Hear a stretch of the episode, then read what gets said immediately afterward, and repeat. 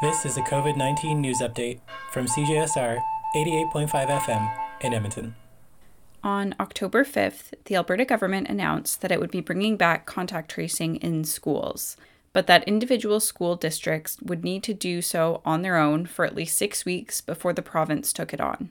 Alberta Health Services says that it is currently preparing to reestablish reporting processes and set up teams to take on school contact tracing, and plans to take over contact tracing in early November.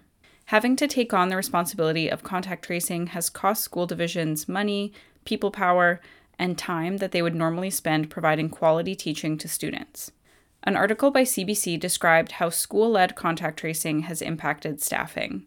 In one school division, an administrative staff member was required to become a full time COVID 19 caseworker in order to handle case notifications and outbreak management. For CJSR, I'm Hannah Cunningham.